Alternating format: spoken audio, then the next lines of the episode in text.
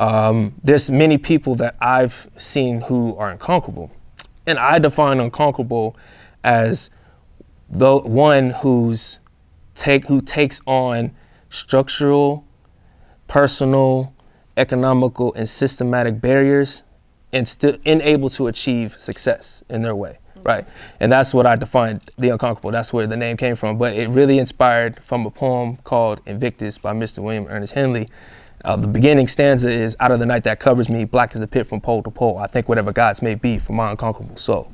Uh, and that poem I learned when I was 15 years old, and it just always stuck with me. Unconquerable souls always just stuck to me because I'm like, man, we've been through a lot. And uh, with Jordan and I went to middle school, we, we went to school with a lot of cats that aren't alive today, that some of them are locked up, some, and thank God a lot of us made it out. We grew up in areas where it wasn't the best. Uh, we were told that we weren't going to be much, and then a lot of us still became successful anyway.